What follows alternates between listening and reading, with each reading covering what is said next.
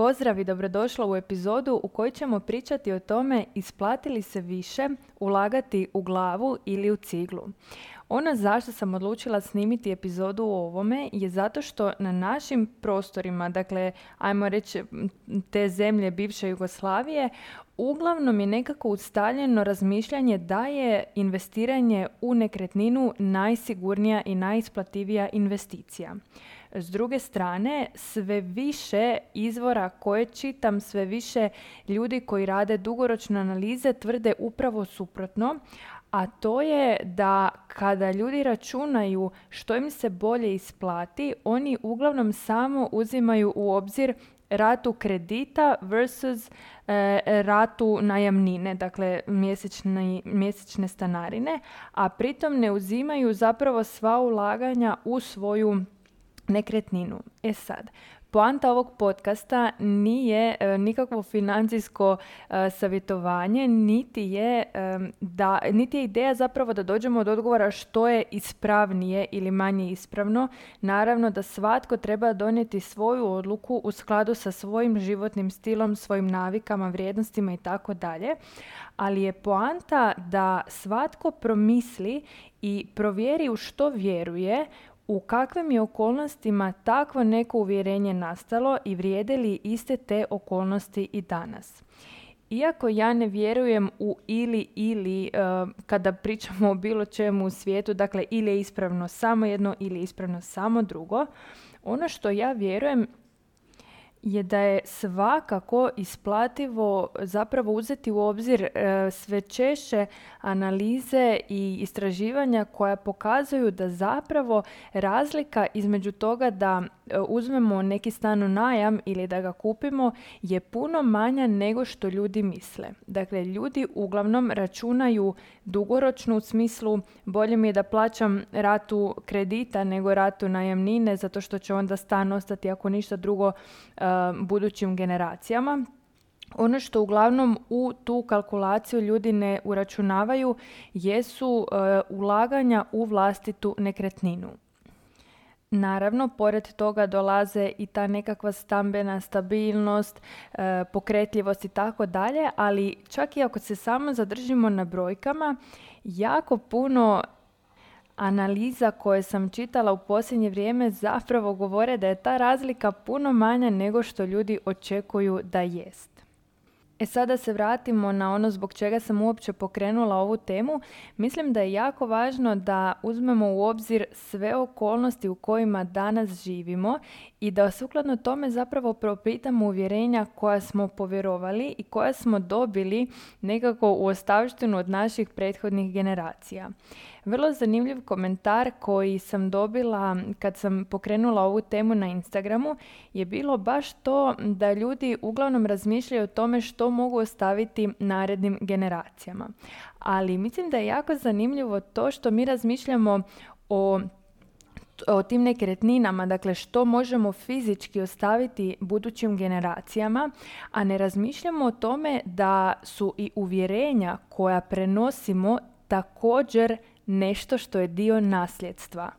I to vrlo često mogu biti puno vrijednija od fizičkih, dakle primjerice kuće, auta ili što god. Dakle, uvjerenja su također dio nasljedstva, nešto što se prenosi sa generacije na generaciju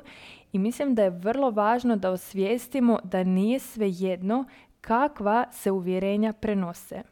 Kao što možeš ostaviti nekretninu u genijalnom stanju, održavanu uh,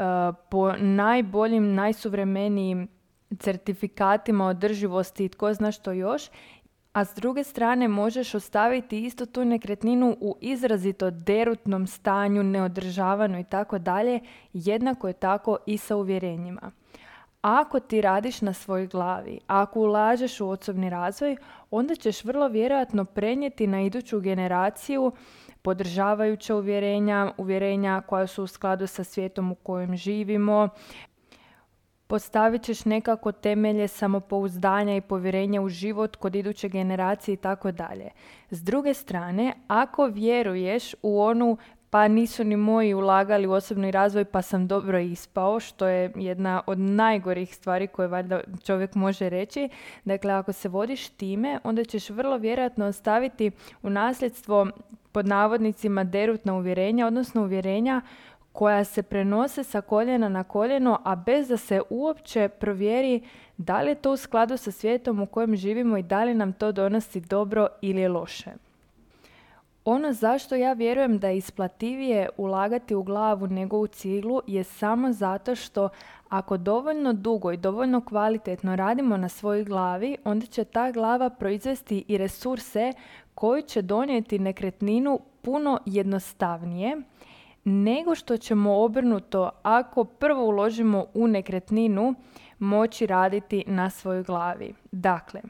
ako ja kao mlada osoba prvo kupim stan i pritom se zadužim naravno zato što odakle mi novci za stan kao mladoj osobi, onda ću ja u narednim godinama morati paziti na što trošim, kako živim i tako dalje zato što imam kredit pored sebe. Pored toga, budući da imam kredit, morat ću jako paziti na financijsku stabilnost što će mene, s obzirom na moje nekako e, karakterne osobine, sputavati. Dakle, neću se osjećati toliko slobodno da donosim vlastite izbore, da donosim svaki dan nove odluke u skladu sa time što tada želim, jer ću stalno nekako imati na umu, ok, ali ovo mi visi nad vratom. S druge strane, ako ja kao mlada osoba prvo počnemo ulagati u edukacije od jeftinijih prema skupljima sukladno onome koliko si mogu priuštiti, ja ću kroz neko vrijeme imati toliko kvalitetnu glavu, što znači da će iz nje proizlaziti jako dobre ideje, da ću uskoro moći zapravo sa tim idejama kreirati još više resursa, odnosno novca, sa kojima ću onda sebi puno lakše moći priuštiti i ciglu, odnosno krov nad glavom. Na ovu temu bi preporučila svima da ako još nisu pročitaju knjigu Bogati otac, siromašni otac od Roberta Kiyosakija. Vrlo slična tema koja se jako lijepo nadovezuje na ovu je i to da li se bolje isplati u gradu kupiti svoj auto ili koristiti taksi. Naime, nekada ranije je taksi bio izrazit znak luksuza. Dakle, ako si imao novac za platiti taksi, to je značilo da si jako bogat. S druge strane, kada izračunamo gradsku vožnju, redovite preglede tehničke, registraciju, osiguranje, novi auto i tako dalje, i pritom nešto što mnogi ljudi zaboravljaju, a to je vrijeme koje potrošimo na vožnju i na traženje parkinga i na, i na plaćanje tog parkinga, vrlo je zanimljivo usporediti zapravo analize troškova i vidjeti kome se što bolje isplati. Opet ponavljam, ne postoji bolje ili lošije, nego treba svaku odluku donijeti u skladu sa svojim životnim stilom, ali ono što svakako mislim je da ne bismo trebali podrazumijevati da se nešto bolje isplati samo zato što nam je netko tko je živio u nekim drugačijim okolnostima rekao da je tome tako. I opet da povučem paralelu sa autom i glavom, ja se nekako vodim time da se meni u ovom trenutku puno bolje, bolje isplati ulagati u edukacije koje će zapravo dovesti me do toga da si mogu priuštiti auto puno lakše nego da na primjer moram dizati kredit i obvezivati se. I ponovno naglašavam to ne znači da je to ispravna odluka za svakoga ali se nadam da sam te sa ovom epizodom malo potakla da zapravo razmisliš što sve podrazumijevaš i u što sve vjeruješ bez da si uopće propitala samo zato što ti je netko to rekao. I za kraj da ti ostane čisto kao fun fact koji će te podsjetiti da u narednim danima redovito propituješ sve u što vjeruješ. Ne znam jesi li znala, ali ja sam tek nedavno čula da arapski brojevi zapravo uopće nisu potekli od Arapa. Meni je ta informacija bila otprilike kao da mi je netko rekao da ispod Savskog mosta ne teče rijeka Sava, tako da me zaista lijepo onako pogurnula i potaknula da razmislim ok, što još trebam naučiti, što još podrazumijevam, a da zapravo nikad nisam stala, promislila, educirala se u tom smjeru i odlučila, donijela vlastiti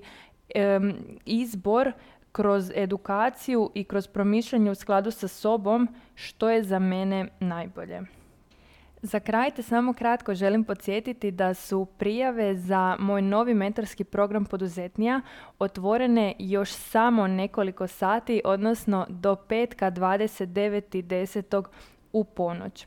Ako si poduzetnica ili tek želiš postati kojoj mentalne blokade i životne okolnosti stoje na putu da ostvari svoje ciljeve, pozivam te da na linku niže ispuniš prijavnicu i u roku od nekoliko sati ćeš dobiti moj odgovor u kojem ti pišem da li smatram da u ovom trenutku poduzetnija odgovara na tvoje potrebe.